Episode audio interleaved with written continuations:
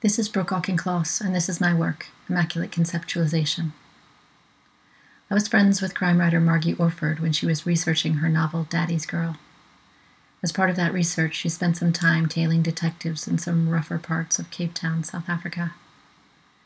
Once she mentioned to me that there was a drawer at the police station where the underwear of rape victims was tagged and kept as evidence, and I was inspired to create this piece. This piece is performed by Zele Duvoshev. Evidence. You enter a long, low room with a dirt floor.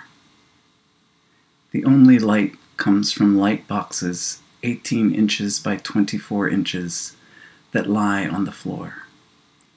Exposed cables snake along the ground.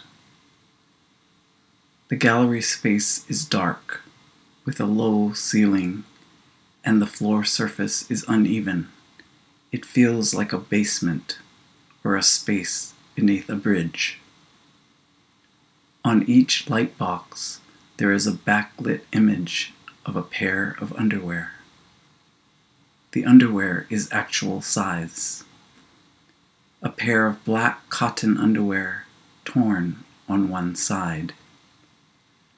Small white pair of underwear with flowers and patches of dirt.